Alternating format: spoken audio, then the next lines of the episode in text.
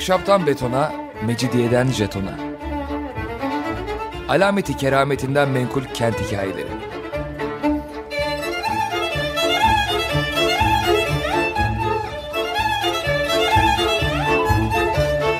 Hazırlayan ve sunan Pınar Erkan.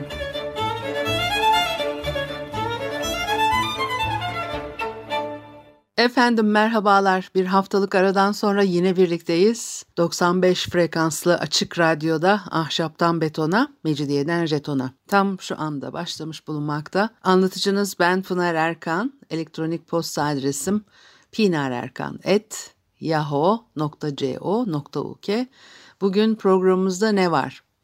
Biraz yine İstanbul'un Konstantinopolis olduğu dönemlerden söz etmek istiyorum.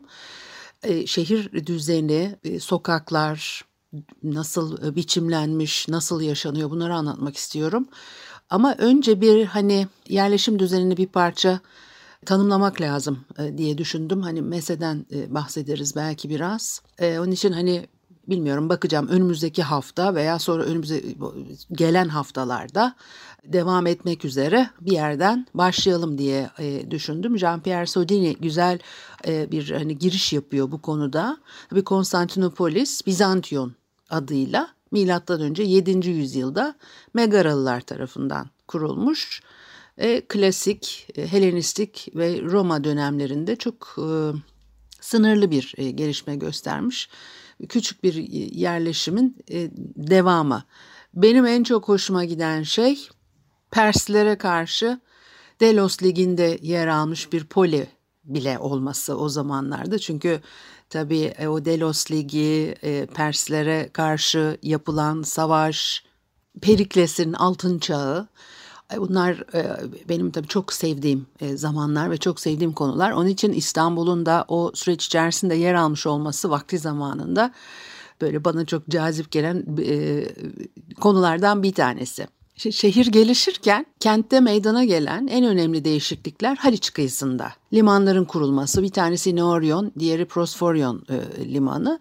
Sonraki zamanda kullanılmaz hale e, geliyorlar. Üçüncü yüzyılda kent yarımadanın ancak e, en uç doğu kısmını e, kaplıyordu. Sarayburnu dediğimiz bölge ve sur duvarlarıyla tabii çevrilmiş burası da. E, Akropolis var. Üzerinde Afrodit, e, Artemis, Helios'un tapınakları bulunuyor. Akropolis'in eteğinde Haliç'le e, birleştiği noktada daha sonra Aziz Mamas Kilisesi'nin inşa edileceği alanda Poseidon onuruna yapılmış dördüncü bir tapınak var. Ayrıca bir tiyatro, köpek yarışlarına ayrılmış bir amfiteyatro yine burada. İki agora var, sirkeci, ya da postane yakınında stratejiyon e, denilen e, kapalı pazarlara diyorlar ya da kapalı çarşı mı demek lazım. Bir parça da o, o stratejiyonlar mesela önümüzdeki haftalarda da konuştuğumuzda İstanbul'la ilgili çok karşımıza e, çıkacak olan şehrin içerisindeki birimlerden bir tanesi Ayasofya ile Büyük Saray arasında e, Augustion bir, bir parçası olacak Tetrastun var. Tabii bunlar belki e, bazı dinleyicilerimize çok yabancı geliyor. Ama aslında tabii bu elbette herkes başka hayatlar sürüyor. Herkesin çok başka yaşamları var. Ama e, böyle tarihi olan bir şehir e, içerisinde biz de biraz Latince bilseydik biraz Grek diline hakim olsaydık, daha çok bilseydik, üzerinde yaşadığımız şehrin eski e, bölgelerini biraz daha iyi bilseydik diye e, insan düşünüyor. İki hamam var yine burada. Şehrin en küçük olduğu e, zamanlarda karşımıza çıkan yerler arasında ilerleyen zamanlarda da yine varlıklarını sürdürecekler biliyorum. Bunları söyleyince ben ben ne konuşuyorum? Memleket hayatını nasıl yaşıyor? Biz bazen Evet, şimdi e, Konstantin tarafından inşa edilen e, yeni kent Boğaz'ın girişinde çok iyi bir e, konuma sahip.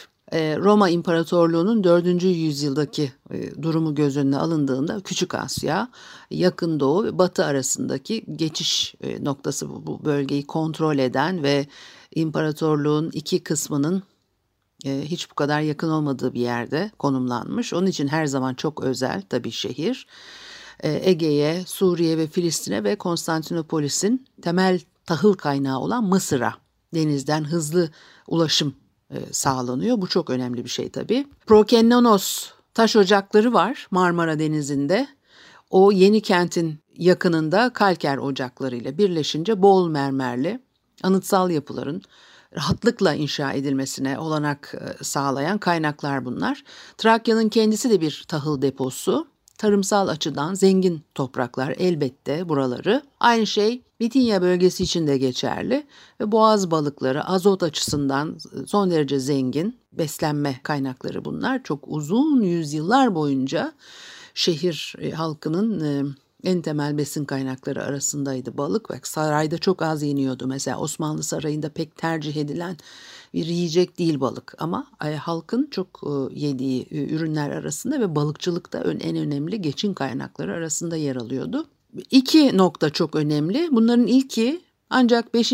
yüzyılın sonlarında tamamlanabilecek olan Trakya'da bir bölgeyi sur duvarlarıyla çevirme Anastasios zamanında Trakya Yarımadası'nın en ucunu kapatacak şekilde 45 kilometre uzunluğunda Marmara Denizi'nden Karadeniz'e Silivri ve Evcik arasındaymış. Bugün de bir ucundan diğerine izleyebiliyorsunuz bir sur duvarı.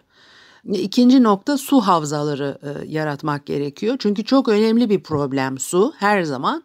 Hem e, Bizans İstanbul'unda hem Osmanlı döneminde bugünü zaten biliyorsunuz. En önemli kolu vizede yer alıyor. Suyun eğimini izleyebilmek için yapılmış kıvrımlarıyla toplam uzunluğu 250 kilometreyi geçiyor. Gelişmiş bir kanal sarnıç sistemiyle Trakya'dan getiriliyor. E, bu su şehrin e, içinde üstü açık sarnıçlarda saklanıyor. 4 ila 7. yüzyıllar arasında yapılmış büyük kapalı sarnıçlar örneğin yere batan sarnıcı, binbir direk sarnıcı gibi e, buralarda da saklanıyor. Böyle çok uzaklardan hani gelen su Edirne kapısı yakınlarında 64 metre rakımında şehre giriyor ve 4. yüzyılda düzenlenmiş e, Valens su kemeriyle tamamlanmış bir sistem aracılığıyla dağıtılıyor. Bu sistemle su Theodosius Forum'unda bulunan büyük su haznesine kadar getirilmiş veya Forum Tauri de diyebiliriz. Konstantin ve arkasından gelen imparatorlar e, kentsel alanı büyük ölçüde e, genişletiyorlar. Konstantin surlarıyla e, sınırlı, şehirleşmiş alanda Justinianus zamanında gelişimine devam edecek bir hani yeni kent söz konusu. Denizden de alan kazanıyor. Marmara Denizi üzerinde iki yeni liman kurdular. Bunlardan ilki Julianus'un eseri ve rıhtımın uzunluğu da bir kilometre. İkincisi birinci Theodosius'un eseri. O rıhtımın toplam uzunluğu da dört kilometre. O bildiğimiz Yeni Kapı'daki Theodosius e, limanı, diğeri de o Julian e, e, limanı Marmara Denizi kıyılarında. Ondan sonra tabii ilerleyen zamanlarda kullanılmaz hale geliyor. Theodosius limanının yakınlarında büyük tahıl ambarları var. Bunlar çok önemli şehir için. E, çünkü e, ilk araştırmalar yapılırken o tahıl ambarlarında da e, bilinmiyor nerede. Çünkü Mısır'dan geliyor tahıl. Onların depolanması lazım. Şehir için çok önemli çünkü ondan sonra ne o 9. yüzyılda aklımda yanlış kalmadıysa Mısır kaybettiği zaman artık bir o tahıl kapısı kapanmış oluyor filan ve tabii şehrin kötüleşmeye başladığı dönem bu dönem. Tabii burada kötüleşme derken ekonomik e, kötüleşmeyi, sıkıntılar doğmaya başladı. Ee, o ikonoklazm dönemi arkasından tabii başka şeyler de var filan. Hani eskisi gibi değil yavaş yavaş bir takım şeyler biraz daha farklı e, olmaya başlıyor. Ee, ve tabii ambarlar dedik ya o büyük ambarlar e, yapılmış ondan sonra 425'te bir yasa çıkıyor kamuya özel kişilere gıda dağıtımı ağı ile destekleniyor. Ee, ve tabii kentsel alan Konstantin, oğulları ve onun arkasından gelenler tarafından e, antik Bizans surlarının e, batıya doğru 3 kilometre aşağı yukarı ilerisinde inşa edilen yeni bir surla kapatılıyor. Ana giriş kapısı 1509'da yıkılan o altın kapı veya Saturninos e, kapısı. E, büyük ihtimalle kentin deniz surları da vardı. Çünkü 2. Theodosius 439'da yapımlar için emir veriyor ama bugün Haliç ve Marmara'da görülen e, kalıntılar daha geç 7. yüzyıl sonu hatta daha bile geç bir döneme aitler. Şimdi tabii şehir nasıl Konstantin tıpkı Roma'da olduğu gibi yedi tepe üzerine e, kuruldu şehir diyoruz ya. Oradaki o Tiber Nehri Halice benziyor. Orada da böyle şehrin iki tarafı var falan. Kent 4. E, yüzyılda ve 5. yüzyılın başında 14 bölgeye ayrılıyor. Şimdi 14 bölgenin nerede olduğu biraz belirsiz. Bunlar bu 14 bölgeden 12'si e, Konstantin dönemi kent sınırları içinde 13. bölge Justinianus döneminde Justinianopolis ismiyle e, bağımsız bir kent haline gelen Sikai e, bölgesi yani bugünkü Galata bölgesi. O pera kelimesi biliyorsun pera in sky aslında karşıdaki incirlik demek. Tarihi yarımadadan baktığın zaman demek ki bu bölgede e, çok sayıda e, incir ağaçları varmış. Onun için isim hani Pera dediğimiz zaman da hem e, Galata bölgesini kapsıyor hem e, Beyoğlu bölgesini kapsıyor. Olduğu gibi o geniş alanları ifade eden bugün bizim Avrupa yakasından Anadolu yakasına bakıp karşı Anadolu yakasından da Avrupa yakasına bakıp karşı dememiz gibi bir şey.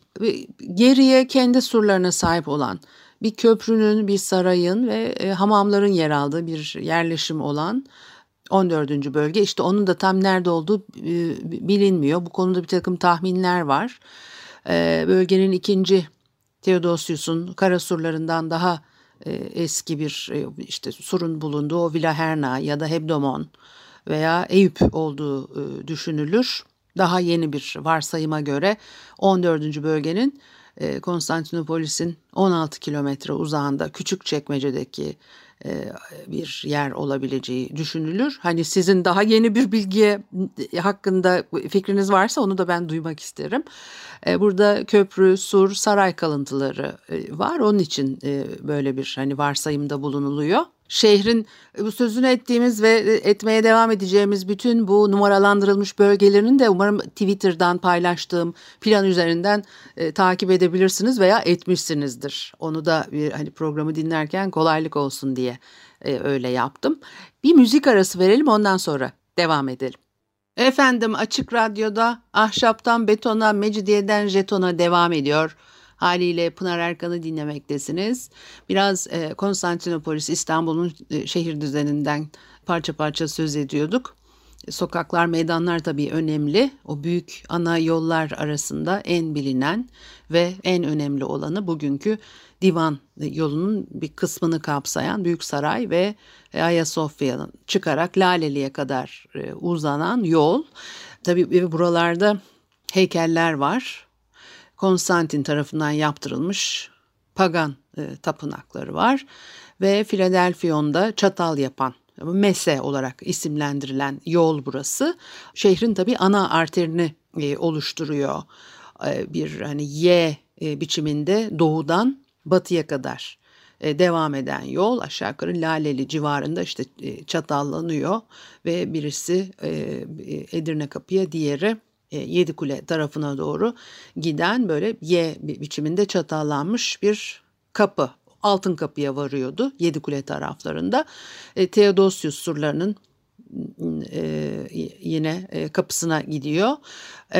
Konstantinopolis'ten Roma'ya, e, Via Egnitia'ya ulaşacak şekilde orada birleşiyorlar en nihayetinde. Kuzey kolu diyebileceğimiz e, yol Havaryun Kilisesi'ne bugünkü Fatih Camii'nin e, olduğu yer e, ve e, Theodosius surlarındaki Harisius kapısına ki o da işte Edirne e, kapısı.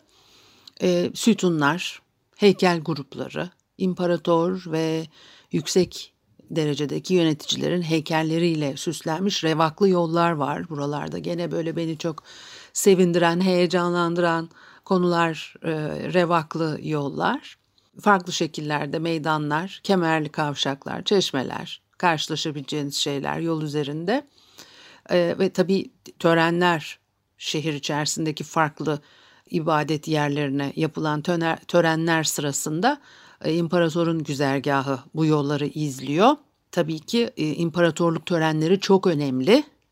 Neredeyse her gün bir e, tören var. Çünkü e, Bizans e, şehir yaşantısı içerisinde Doğu Roma şehir yaşantısı içerisinde o törenlerin ritüelin e, yeri çok hem doğuda hem batıda etki yaratmış olan ritüeller bunlar.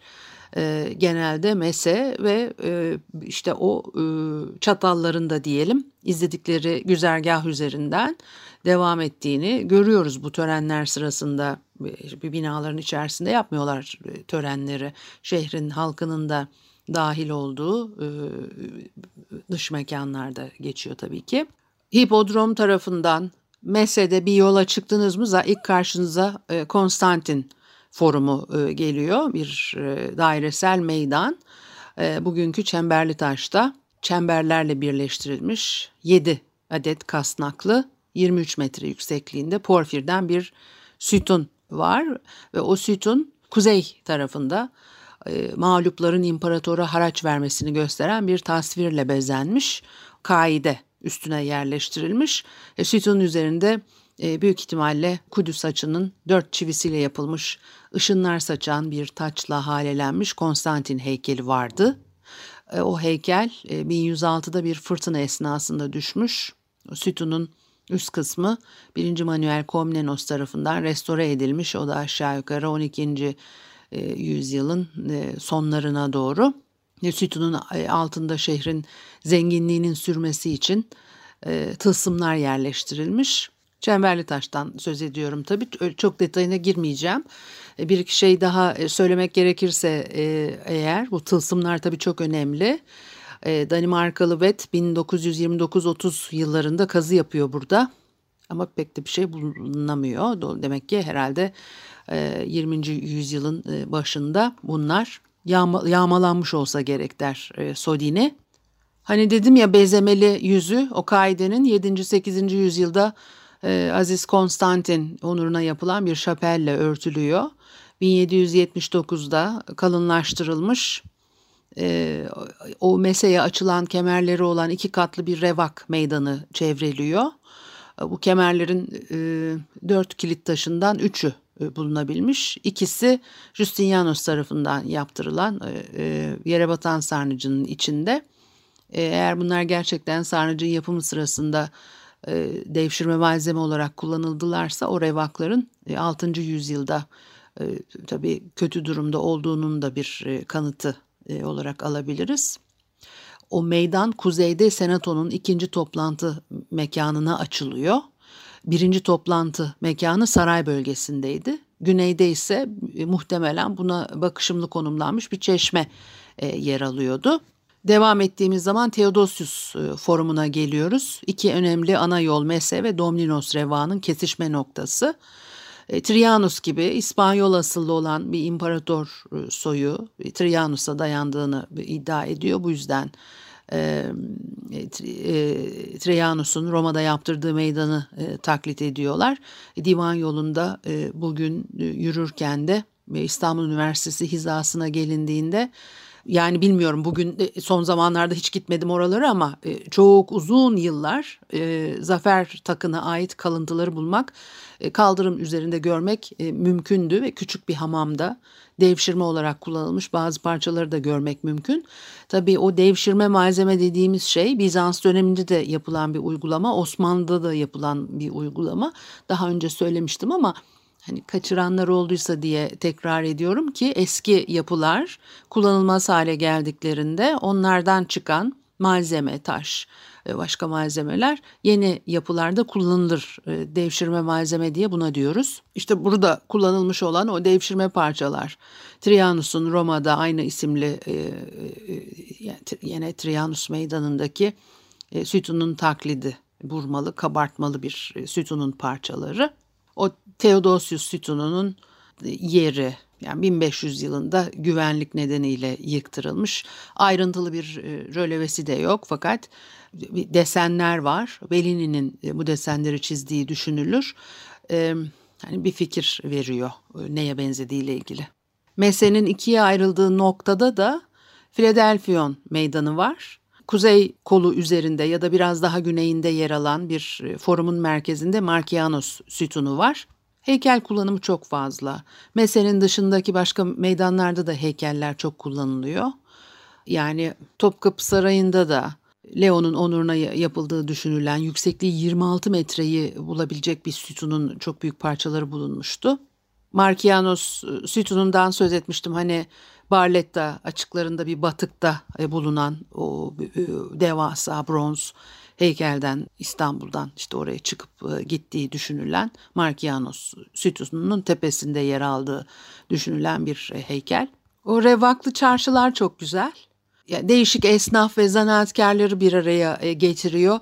Yolda ilerlerken bakıyorsunuz birkaç basamakla e, sütunlar veya heykellerle taşınan revaklar insanların alışveriş yaparken yürüyeceği yolların üstünü kapatıyor. Böylece rüzgardan, yağmurdan, güneşten sizi koruyan gölgelik, e, böyle bir keyifli yoldan yürümüş oluyorsunuz. Ondan sonra da tabii dükkanların e, kapıları var. O dükkanlar da azami iki katlı falan oluyormuş herhalde.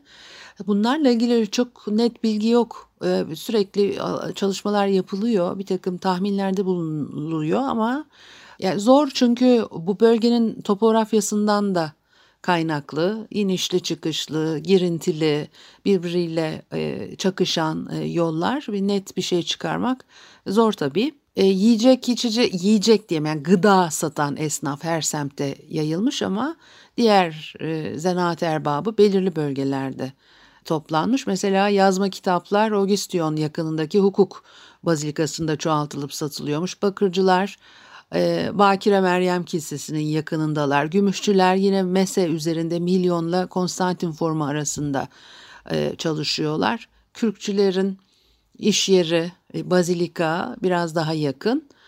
Yine çarşılar Sardes'teki dükkanları hatırlatan, mum satıcıları, demirciler, sarraflar gibi çok farklı meslek grubu da bir araya gelmiş. Bir kozmopolit e, meslekli, yani çeşitli mesleklerin bir araya geldiği bir e, yapı söz konusu. Belki diyeceksiniz ki konutlar nasıl? Konutlar konusunda da fazla bilgi yok. Büyük saray var. Haliyle e, tabii yani sarayı da konut örneği e, diyebilir miyiz? Başlarda e, Sarayburnu'ndaki büyük saray kullanılırken 12. yüzyıldan sonra bu tabi Latin'in istilasını da bize işaret eder. Villa Herna Sarayı daha çok kullanılır hale geliyor. Bunları da konuşmak istiyorum. Biraz daha detaya girerek belki önümüzdeki haftalarda e, konuşuruz. Tabii şehir içerisinde nereyi kassanız bir şey çıkıyor alt dolu. Başka saraylara ait kalıntılar da ortaya çıkmış. 10. 11. bölgelerde Mese'nin kuzey kolu yakınlarında Kapitolyum'la Havaryum Kilisesi arasında ikinci Konstantin tarafından inşa ettirilmiş ikinci bir saraya bitişik yapılar grubu olduğu e, anlaşılıyor. O Theodosius'un ailesine ait olan saraylar Prenses Placide, Ödekya, Arkadya'nın sarayları. Ee, yine Konstantiniye e, hamamının yakınlarında. 6. yüzyılda hala imparator sarayı e, olarak işlevini sürdürdüğü düşünülen Flasila.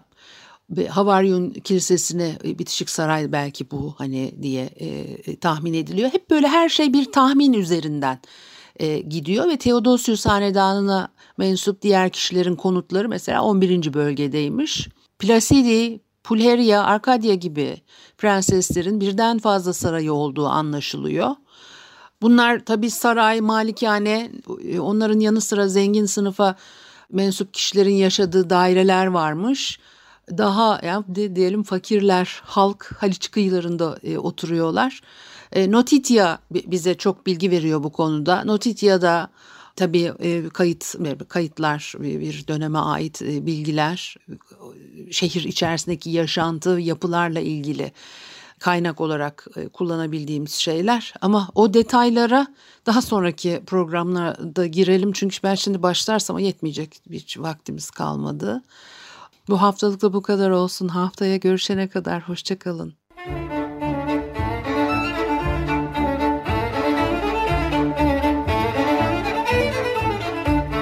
Ahşaptan betona, mecidiyeden jetona. Alameti kerametinden menkul kent hikayeleri.